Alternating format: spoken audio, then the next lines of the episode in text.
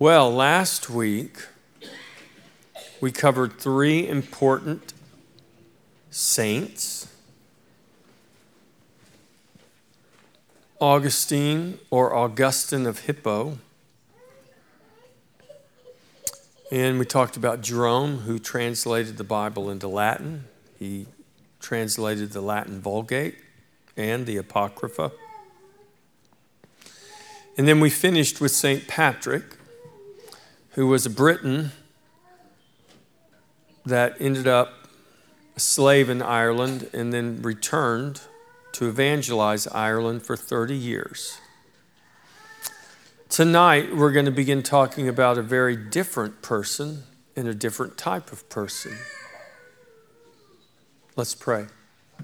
Father in heaven, thank you for this evening. Thank you for this journey through history.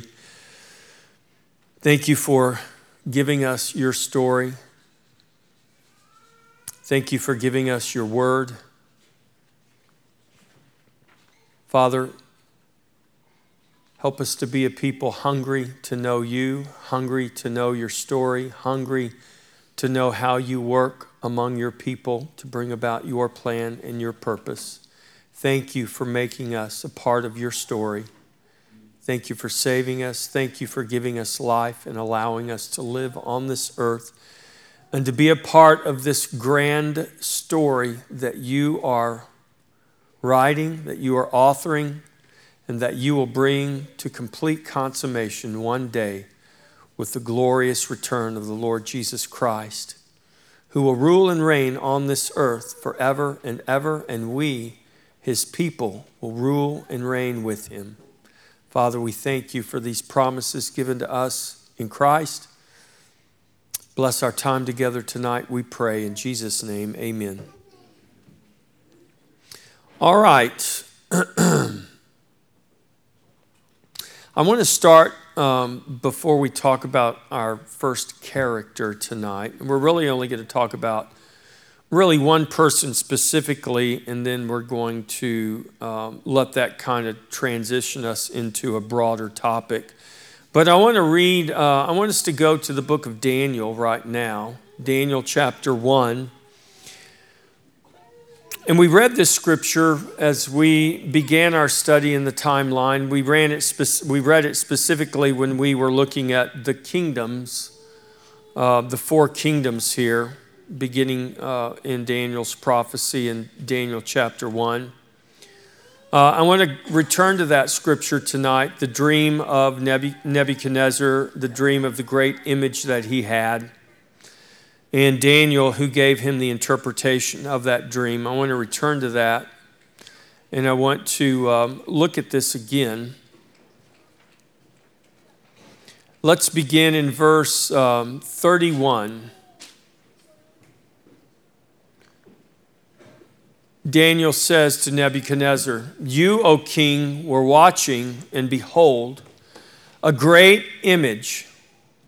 This great image, whose splendor was excellent, stood before you, and its form was awesome. This image's head was of fine gold, its chest and arms of silver, its belly and thighs of bronze, its legs of iron, its feet partly of iron and partly of clay. You watched while a stone was cut out without hands, which struck the image on its feet of iron and clay and broke them in pieces.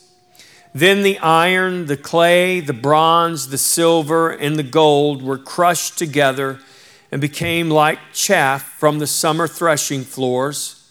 The wind carried them away so that no trace of them was found, and the stone that struck the image became a great mountain and filled the whole earth. This is the dream. Now we will tell the interpretation of it before the king. You, O king, are king of kings, for the God of heaven has given you a kingdom, power, strength, and glory, and wherever the children of men dwell, or the beasts of the field and the birds of the heaven, he has given them into your hand and has made you ruler over them all. You are this head of gold. But after you shall arise another kingdom inferior to yours, then another, a third kingdom of bronze, which shall rule over all the earth. And the fourth kingdom shall be as strong as iron, inasmuch as iron breaks in pieces and shatters everything, and like iron that crushes, that kingdom will break in pieces and crush all others. Whereas you saw the feet and toes, partly of potter's clay and partly of iron, the kingdom shall be divided, yet the strength of the iron shall be in it, just as you saw the iron mixed with ceramic clay. And as the toes of the feet were partly of iron and partly of clay, so the kingdom shall be partly strong and partly fragile. As you saw iron mixed with ceramic clay, they will mingle with the seed of men, but they will not adhere to one another, just as iron does not mix with clay. And in the days of these kings, the God of heaven will set up a kingdom which shall never be destroyed, and the kingdom shall not be left to other people. It shall break in pieces and consume all these kingdoms, and it shall stand forever. And inasmuch as you saw that stone was cut out of the mountain without hands, and that it broke in pieces the iron, the bronze, the clay, the silver, and the gold, the great God has made known to the king what will come to pass after this. The dream is certain, and its interpretation is sure. That is the word of the Lord. Okay. Now, the reason I read that scripture is because tonight we're going to look at that period in history where the Western Roman Empire fell. And I wanted to start here because Daniel predicts the fall of this empire. And Daniel, uh, as God gave Nebuchadnezzar this dream of this image, Uh, as we look at history, we'll see that that image and that interpretation, as Daniel said, the interpretation, interpretation is sure.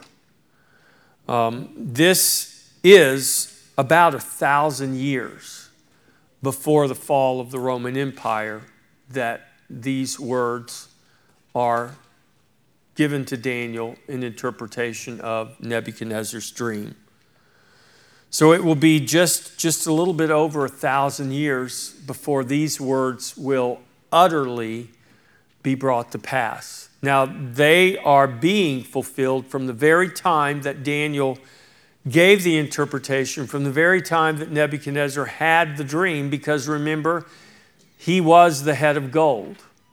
And the kingdom that came after, the kingdom of silver, was the Medo-Persian Empire, not as great as the Babylonian Empire, an inferior kingdom, but they defeated Babylon, overthrew it, and then a third empire of bronze would come to power and rule the whole earth, and that is the Greek Empire. That is the empire of Alexander the Great, and Alexander did rule the whole earth, As, as it was known then. And then, of course, Alexander's kingdom. Now, you know, Daniel goes on, and there's other dreams and other visions that give even greater detail about what will happen to these kingdoms. For instance, the division of Alexander's empire into four parts between his four generals, divided uh, according to the four winds of heaven. That's exactly what happened. And we know that in time, that kingdom was overtaken by the Roman Empire. And the Roman Empire, beginning somewhere around, we'll just, we'll just say, really, the empire really began around thirty B C. And that empire continued uh, for the next five hundred years until it fell around four seventy-six A D. Uh, and what Daniel lays out here in his prophecy is, is very um, accurate. So you notice that looking really at this fourth kingdom, because that's Rome, in verse forty, he says, and the fourth kingdom shall be as strong as iron. And Rome was the strongest of all of these empires. Inasmuch as iron breaks in pieces and shatters everything, and like iron that crushes, that kingdom will break in pieces and crush all others. And that's exactly what Rome did. Whereas you saw the feet and toes, partly of potter's clay and partly of iron, the kingdom shall be divided. And that is what happened to this kingdom. This kingdom ultimately divided into an eastern and a western uh, empire. And we looked at that. Uh, it divided under Domitian. And then when Constantine came to power, he reunited the empire. But it's going to divide again later in its history. And when, when Rome, the Western Roman Empire falls, it is the Western Empire. It is the western half of that divided empire that falls in four seventy-six. The eastern half of that empire continues on for another thousand years. And notice that it talks about the mingling of bronze and clay.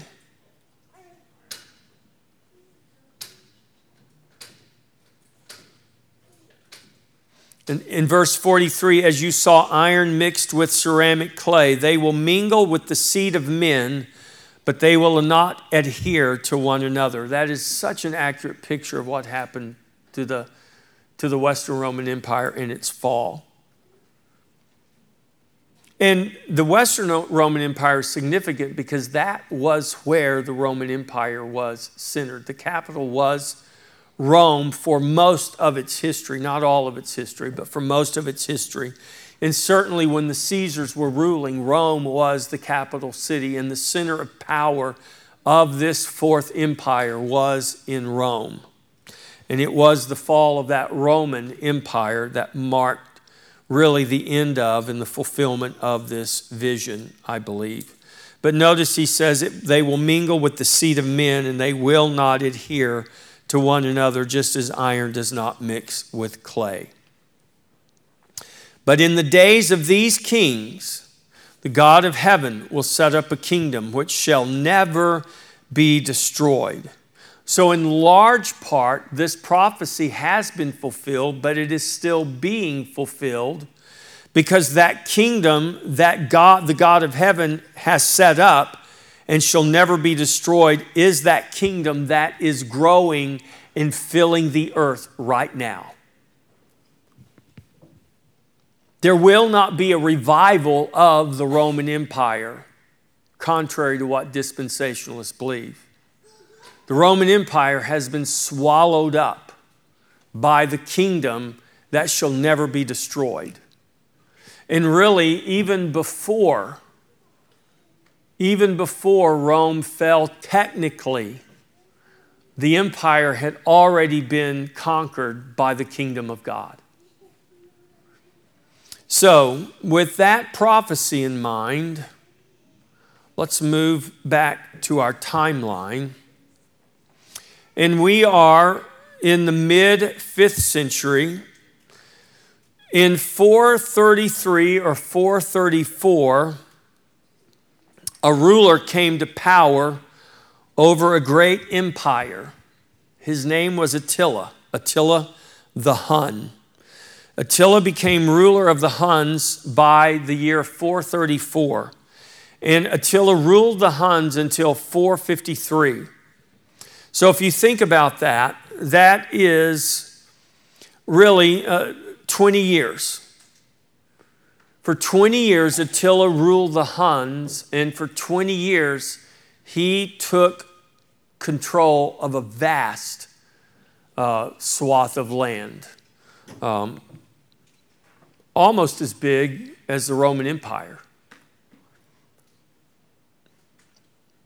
Attila the Hun was ruler over the, the, the people were called the Huns. Nobody really knows exactly where they came from. They came out of Central Asia. And he didn't just rule over the Huns. He ruled over a number of people groups, but he was a Hun. And his people were the Huns out of Central Asia. And he, they were a nomadic people. So they didn't have a, like a capital city. He didn't have a palace. It wasn't anything like the Roman Empire. These were nomadic people. They were horse people. Horses were very integral to everything they did. From eating horse meat to drinking horse milk to using horses for all kinds of things. And they lived in Central Asia. They lived in the Caucasus uh, and in the areas of Eastern Europe there. So think of parts of, of Western Russia, Eastern Europe, Uh, the areas along the Black Sea, the north coast of the Black Sea, over to the Caspian Sea, up to the, the Baltic Sea. That's where Attila and his empire expanded to. Uh, it is said that Attila fielded an army of over five hundred thousand men. And the Romans and the Germans called him the Scourge of God. He was feared by everyone. Uh, it is said that the Huns, when their children were born, they would scar their faces to teach them to be able to endure pain and hardship. And so they were a very scary looking people. Um, they were short, they were stocky, they were mostly bow-legged because they, they lived on their horses. They, they ate their meals and cooked their food on their horses. There's all kinds of interesting stories about them. Um,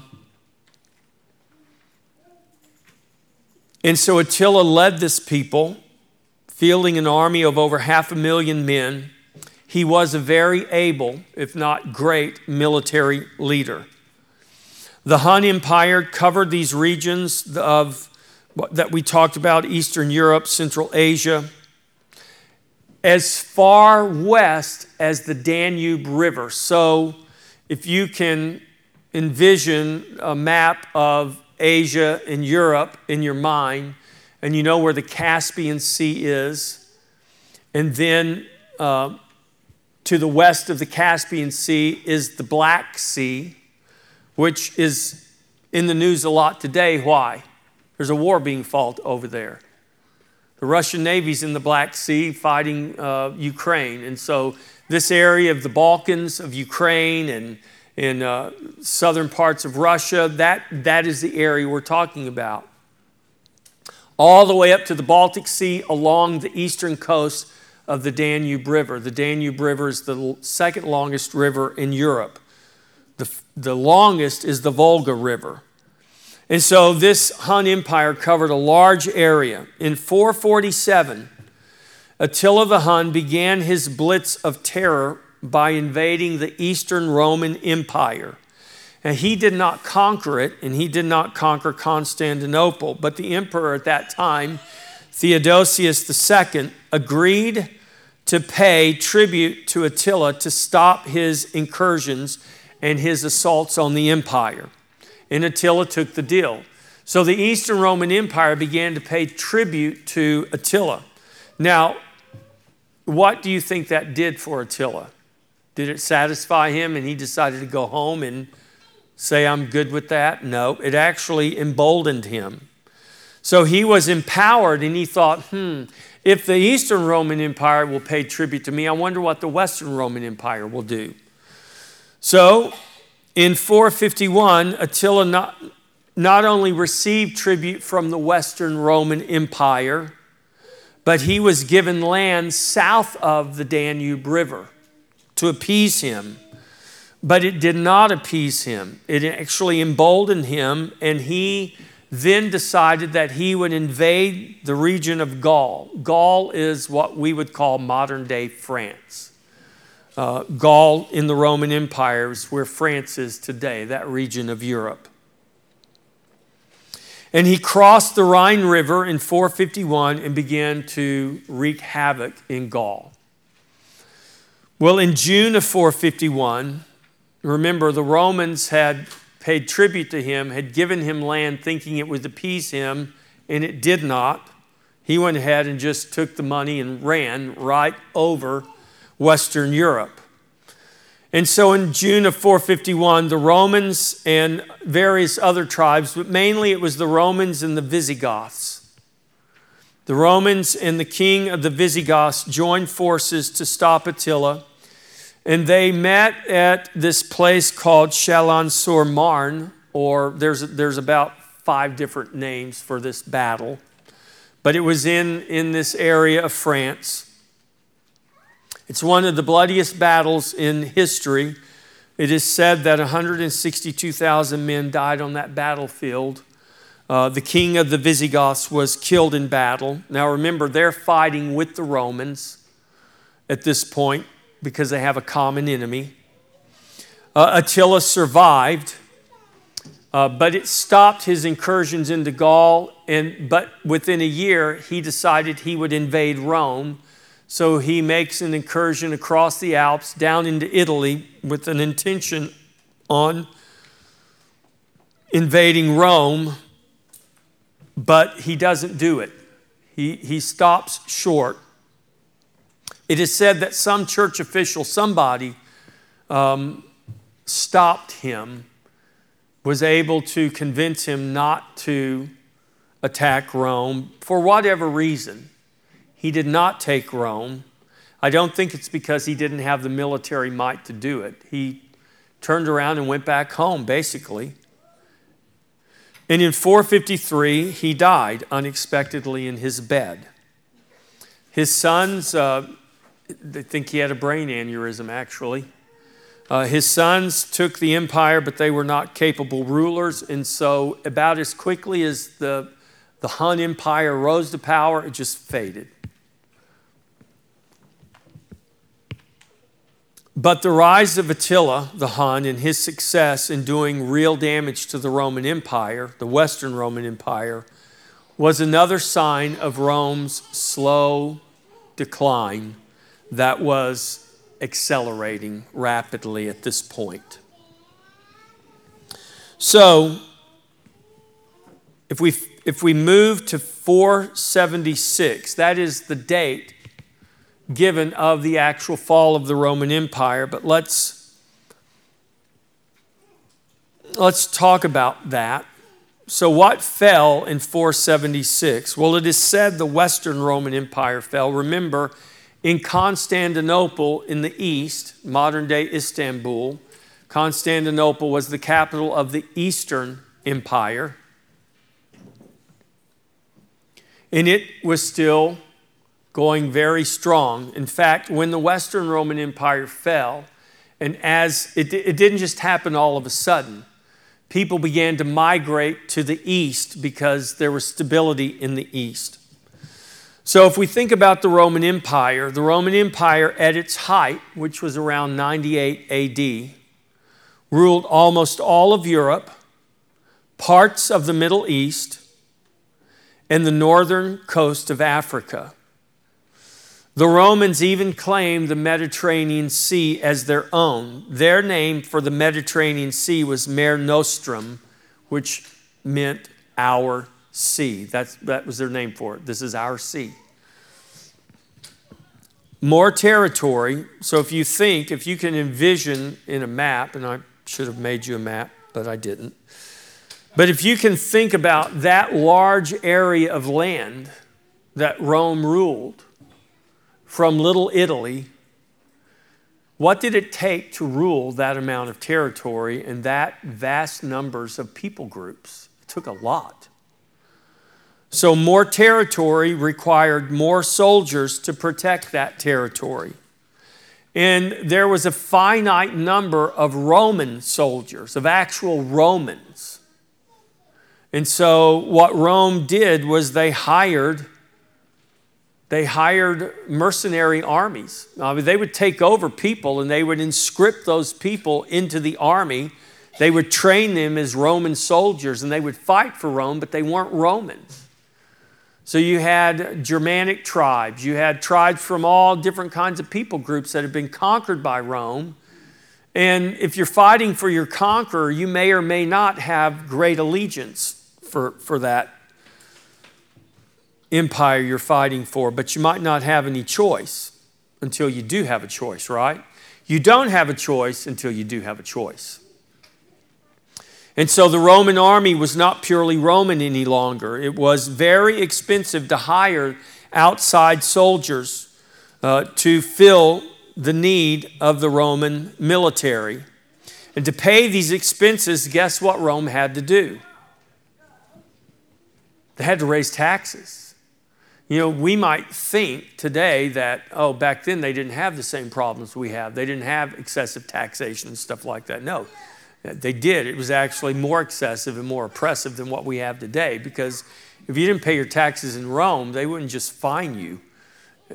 You know, maybe take your property. They would do, they would just kill you. And then they would take your stuff. You know, anyways.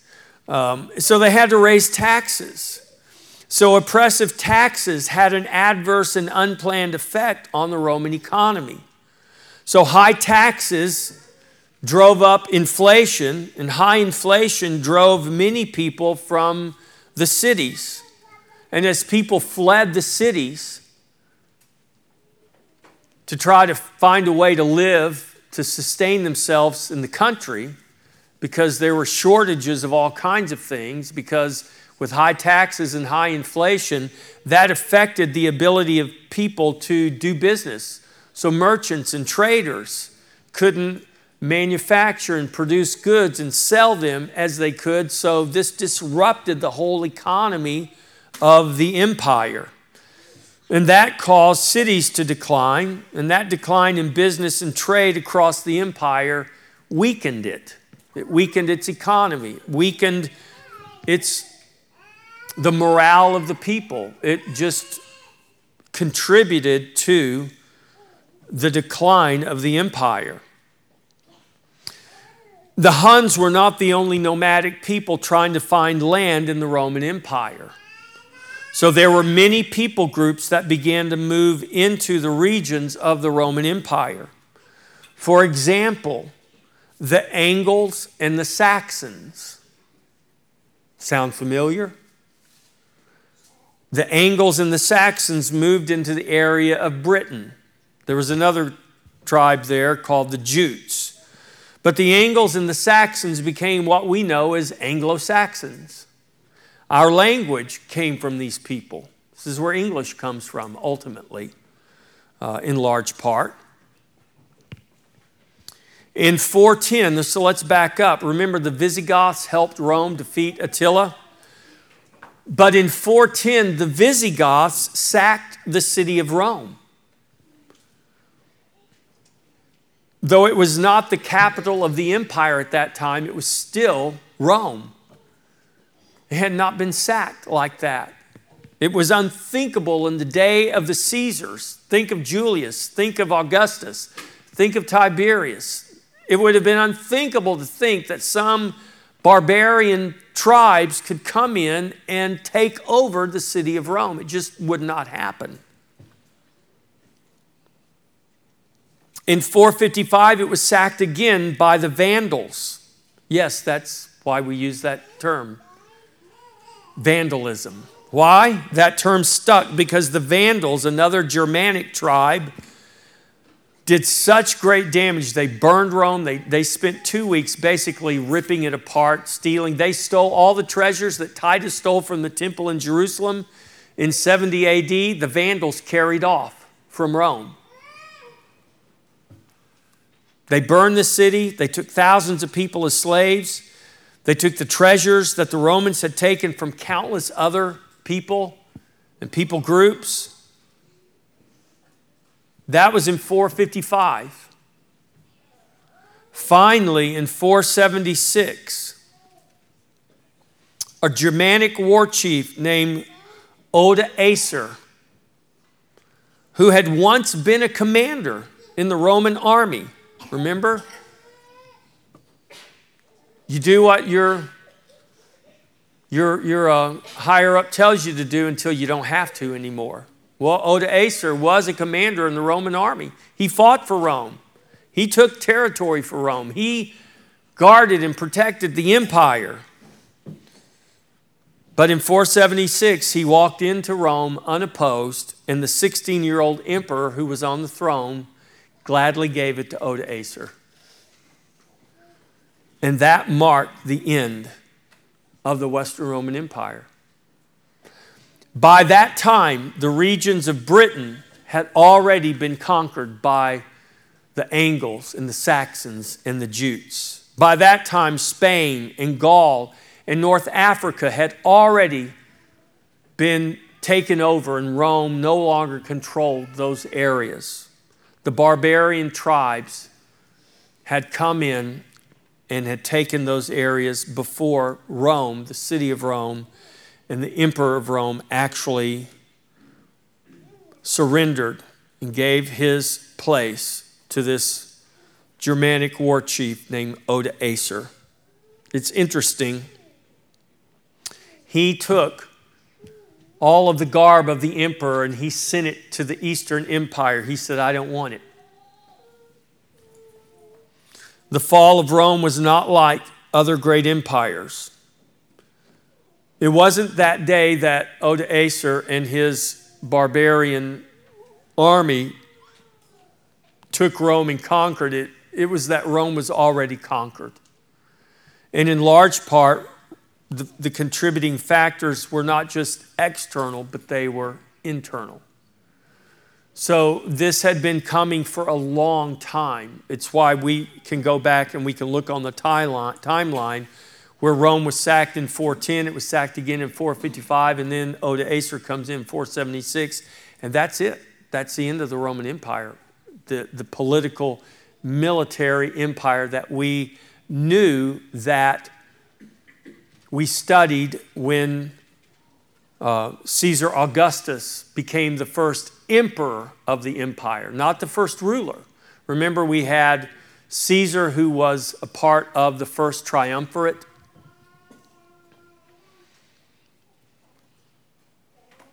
Julius Caesar, who conquered much of the territory that Rome had at its height in ninety-eight. Much of that territory had been conquered by Julius Caesar. And it continued to just expand from there.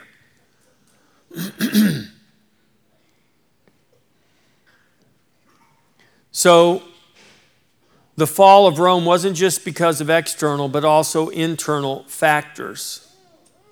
And the reality is it was those internal factors, it was that internal decline and decay that opened the door for those barbarian hordes, those tribes and those armies to come in and do what they did and ultimately defeat Rome militarily.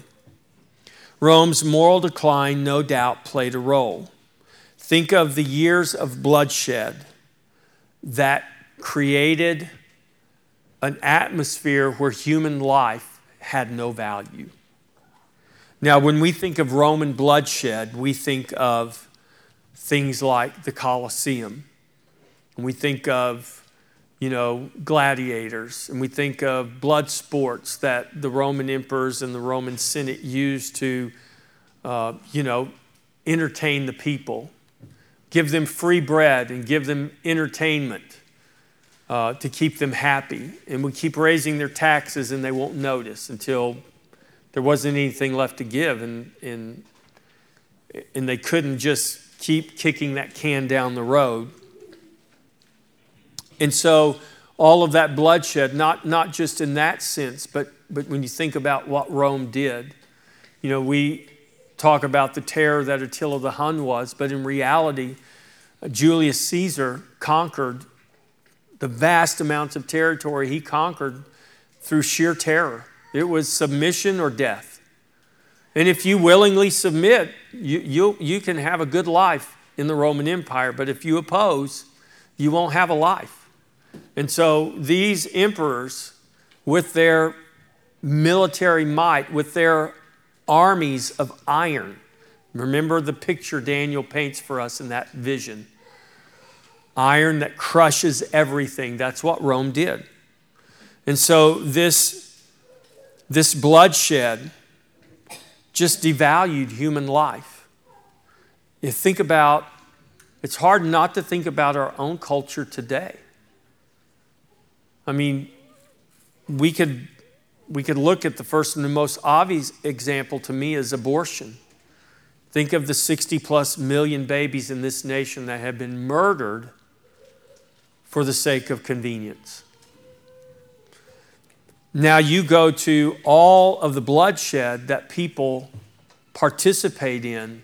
Think of the kids who play video games that are so graphic, that are so realistic in the bloodshed, in the death. It's a, it is just a devaluation of human life. So what forces were at work in the Roman Empire devaluing human life?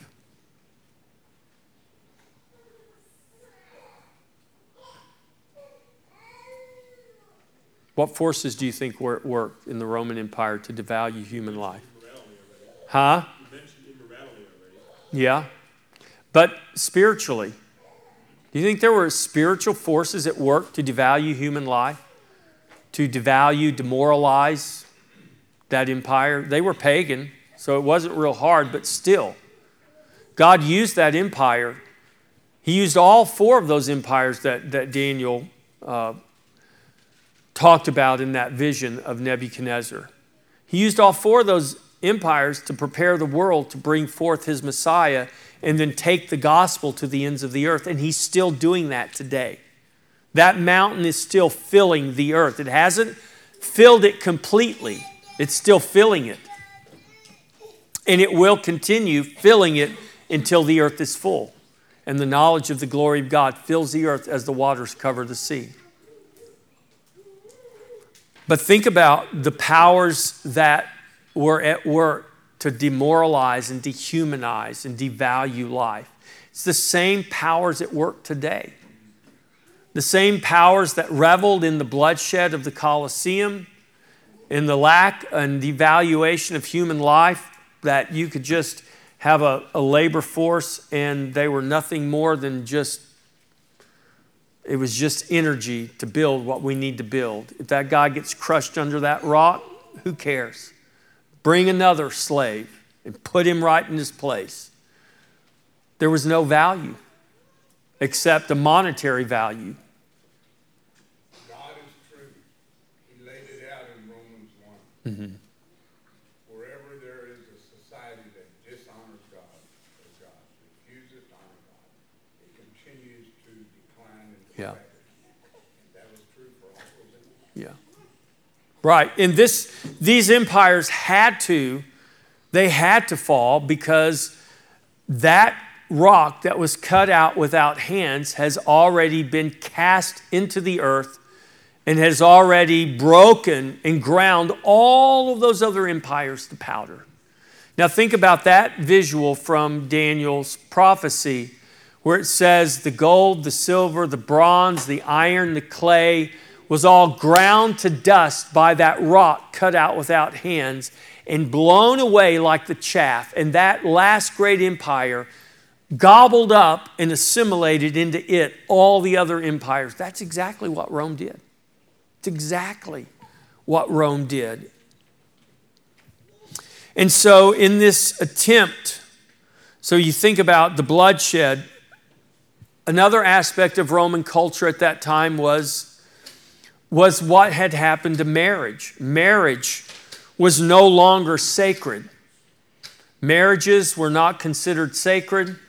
There was uh, promiscuity. There was uh, promiscuous, uh, just a, a, an attitude, a lifestyle in Rome. And there was no nothing sacred about those things that God holds sacred. It wasn't always like that, even in pagan Rome, even in pagan um, cultures. Marriage uh, is often held sacred, but Rome came to a place where marriage was no longer sacred. Materialism had spoiled the masses. So as long as they could satisfy the masses with free stuff, free food, free entertainment, whatever it took to keep the masses happy. That's what they would do until they couldn't afford to keep the masses happy any longer. Does it sound familiar? I mean, how long can we pay our people to basically do nothing? How long can we as a society keep paying off people to keep voting us into power? And when you're not satisfied with that payoff, well, we'll give you another payoff. How long will that last? It'll last as long as we've got the money to be able to do it. But just like Rome, it took them five hundred years to reach their end. We're not, we're not five hundred years yet. Do we think we're any better than Rome? Just as a government, as a, as an empire, if you want to use that term? No, we're not. Not if we forsake the God who raised us up. We'll fall just like Rome fell, and we'll fall the same way Rome fell, or worse, maybe. So in many ways, the attempt to maintain power and control over the masses had already set the stage for Rome's fall. Once they went there, it was hard for them to go back. And with the fall of the Western Roman Empire, Europe was plunged into what is commonly known as the Dark Ages. All right, what any any questions or thoughts up to this point? Do you see parallels with Rome and our own country? Yes. Um, somebody from Cameron was talking today about a couple factories out there. They can't get any workers. They make chairs. They can't get any workers, so they're bringing them in from Mexico. Yeah. And they're paying their housing and everything else because they'll work. Yeah.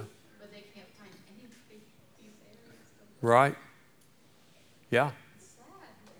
And, and that, that was part of Roman culture. There was, a, there was a segment of Roman culture that didn't believe they had to work. And, and, um, and they didn't. And they expected to just be taken care of, in large part, because they were too good to work, because Rome had so many slaves. You know, the city of Rome, the vast majority of the population, uh, many of them were slaves. And if they weren't slaves, they were... Uh, plebeians who were the lower class, the working class. And so, you know, those people in the upper classes who who didn't work, who didn't believe they had to work, who had servants, who had people, um, that sense of entitlement um, was not sustainable.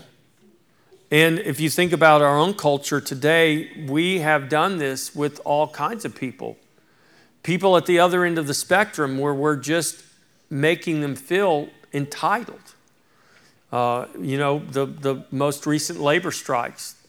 I mean, if you look at that, they feel entitled to a four-day work week. They enti- feel entitled to all kinds of things. Uh, and they want more and more money, but they want us to keep buying their cars, but we can't afford to buy their cars because their cars are too expensive. Because who's ultimately going to pay the wages of those workers and pay for them to have a four-day work week versus a five-day work week? We will. Because they'll have to pass that cost along to the consumer. So that means your cars are going to cost more. Everything you have is going to cost more. And because there is such a disconnect in our culture, I mean, we, we, do, we do not teach, we do here at K C C S, but in the public school systems, they, they do not teach kids. Kids growing up don't understand how an economy works. They think, they think it's just supposed to happen. Just that stuff magically appears at Walmart and H E B. I don't know how it gets there. I don't care. I don't care how it gets there. I just want to make sure it's there when I go in and I want to buy it, and I better have the money to buy it with. And right now, that, that works. But what happens when it doesn't work? It could get pretty, could get pretty ugly. Now, we're good post-millennialists, so we know that God is working, establishing His kingdom. But sometimes kingdoms have to fall in order for kingdoms to rise. You know, it's kind of like I've been watching with Andrea, our favorite show to watch now, as she she takes her medicine at night, and then she doesn't want to go to bed right away. So when she takes her medicine, we watch the Great British Baking Show. And I'd noticed that when they're proving dough for bread, they prove it, and then I don't know if it's all the doughs, but they'll take their fists and they'll pop that dough and make it collapse. Why do they do that? And then they prove it again. So in order for that bread to rise again, it's it's it's got to fall. There's got to be a collapse. And maybe, maybe God in his grace and his mercy will do that with America. Maybe he'll allow us to collapse so we can rise again and be proved even better than before. I don't know. But that's our hope. That's the way we should look at this. We shouldn't be hopeless. We should be hopeful. And we should be able to look at an empire like Rome and look at the things that contributed to its downfall and then look at our own culture and say, man, this looks very familiar based on what I'm reading in my history book here. And it is. And then when that empire fell, Europe was plunged into darkness. Now, there's a misnomer that it, it's not that all of Europe and all the world was plunged into darkness, but, but for the most part, that which was the Roman Empire really did experience uh, what we would call darkness. And we'll talk about that when we study the Dark Ages, but we're not gonna, we're not gonna start that tonight because that's too big of a subject. Um, we touched on it a little bit, I think, last week when we talked about Patrick and the Irish. Fascinating story there. All right, what else? Any other thoughts about the fall of the Western Roman Empire? You were saying the forces that were involved. Yeah, I was talking about the demonic forces that devalued human life and demoralized the culture where you know, just licentious and immoral behavior was was just common, you know. Um, and those things that should be held sacred were no longer held sacred. You know, a lot of a lot, in a lot of areas, immorality, um, lying, cheating, stealing, all kinds of things. You know, Th- those. Those have their roots in the demonic. You know, Paul says we wrestle not against flesh and blood, but against powers and principalities. But when a people give themselves over to those demonic influences, that's what our culture turns into. That's, that's I believe, what we're seeing in our culture today. We were once a culture founded in biblical truth, and it was biblical truth that, that governed our actions, not just our policy and our governments, but I mean, governed us personally. The morality and the, the truth as presented in the scripture is what governed our people. If you think about it, for, for, for centuries, even before we had a Constitution and Declaration of Independence, when the Pilgrims came over, they came over for that exact purpose, to establish a city on a hill. That, those words came from the Puritans on the Mayflower. That, that language comes from them, and, and that's what they set out to do when they landed at Plymouth Rock, was to create a city of light on a hill that the world would see, a, a city of religious freedom, a city of worship. And what the Puritans actually hoped, they actually hoped that the witness of Christ and the worship of Christ in the new world would be so bright and would be such a witness that it would catch on in England. They didn't want to separate. They were not separatists. The Puritans were not separatists. They actually came over here in hopes that their witness would change the church in England. But they came over for that religious freedom and for that purpose to found a, a, a country upon the gospel of Jesus Christ. And it was, it was for centuries. It was until really most recently, within the last, within the last one hundred fifty years. I would say this country was solidly Christian in what governed us as a people. So would you say the last one hundred fifty years of the decline came about because the church started failing in its commission? I, well, I think so.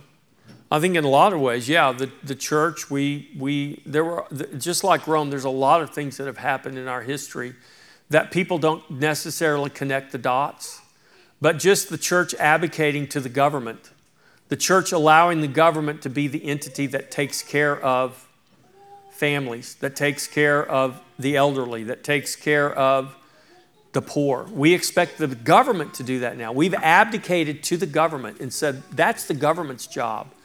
And that's not the government's job, really. It's the church's job. But isn't it the church, the people, we have, for one hundred fifty years, they began that decline mm-hmm. of taking the gospel to our neighbor, to our, yeah. people, our family, yeah. to Jerusalem, Judea, and then beyond. That is, so it, it's incumbent upon us, the people, the church, teach our children, yeah. teach our grandchildren, teach our neighbor to talk about Christ.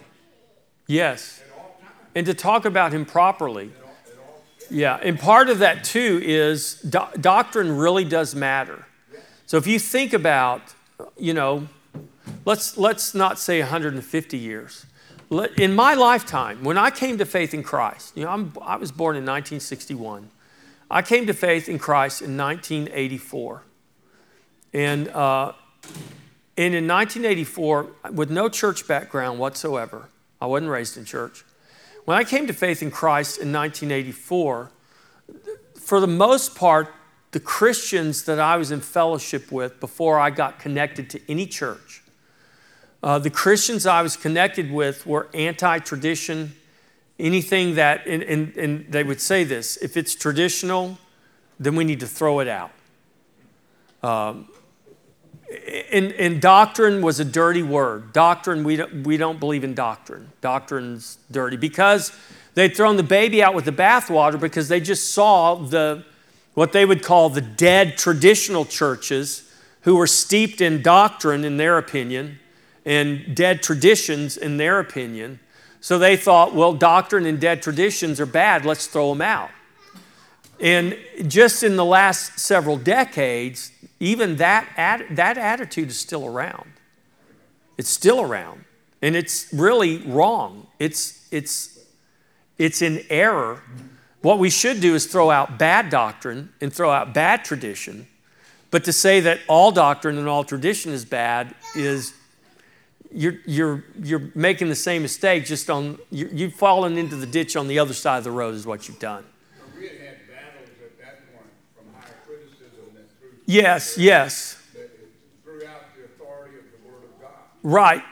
And, and, and if we do that, then there is nothing to stand on. That's right. And so what happens is your Christianity becomes almost exclusively experience-based because I don't, I don't care about higher criticism. I don't care about doctrine. That doesn't affect me. Oh, actually, it does affect you greatly.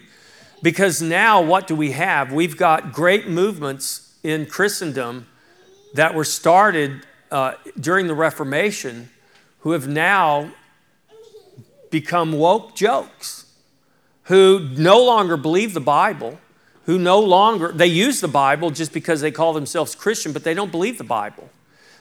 They pick and choose the sins that they want to accept as not sinful, and they don't care what God says about it. And so how do we get to that place? Well, we get to that place because we devalue and we demoralize a people. And now it's not God determining what the values are anymore. It's the society. It's the culture. And the church has allowed that to happen because the church feared the culture and she bought into the higher criticisms that, well, you know, well, maybe the Bible isn't, maybe it isn't inerrant. Maybe there is error in the Bible. Maybe, maybe those are just things that men back in those days wrote because they didn't really understand human culture and human society. They didn't know what Sigmund Freud knew. They didn't know what our great psychiatrists and psychologists know today. But now we know so much more than they know.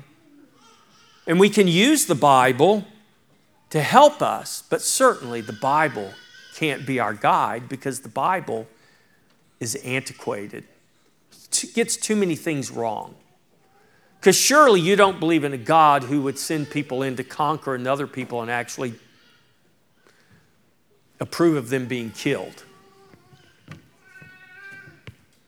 You, I, I don't disagree that there's a lot of blames you laid at the church's feet in those regards, like you're mentioning, but do you think that that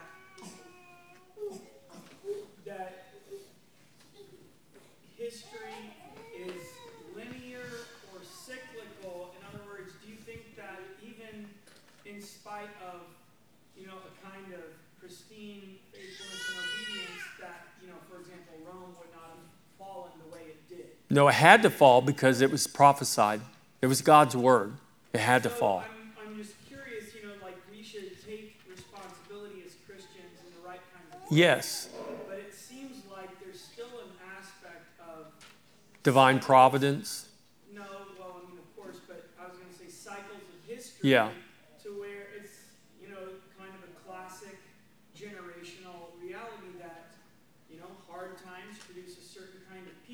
Yeah. Which produces certain kind of times, chaos, restoration. So this cycle of death yes. and resurrection that seems to, I mean, if we look over history, it seems to ebb and flow. I, I, I absolutely agree.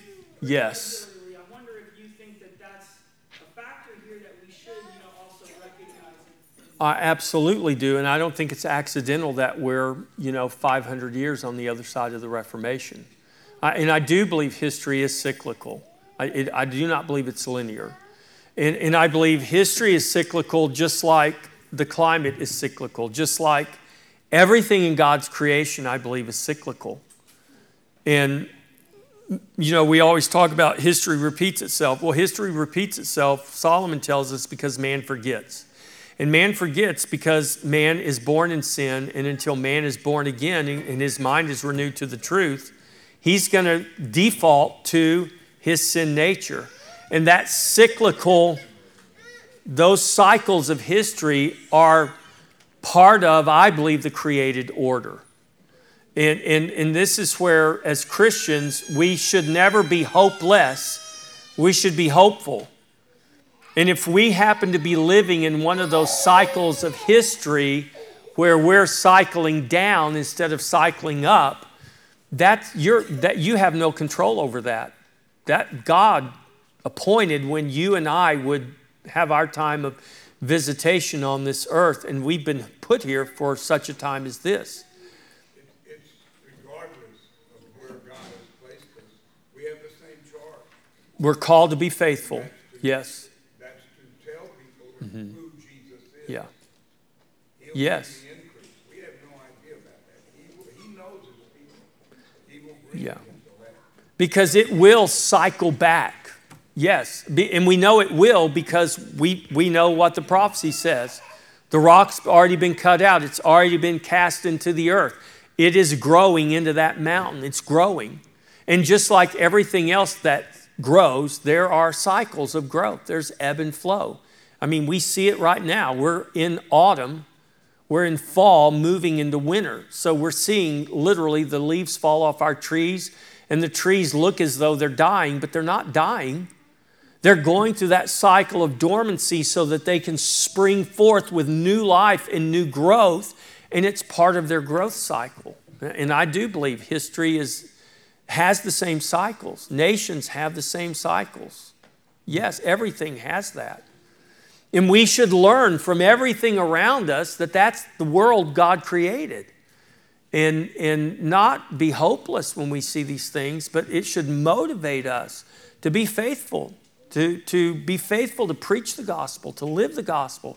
Because whatever cycle of we're in, whatever place of the cycle we're in, the gospel is the only answer. It's the only answer. Yeah. I mean, you know, would you? What do you want to be? You want to be the guy who gained, who, who gained the whole world, but dies only to realize he lost his soul?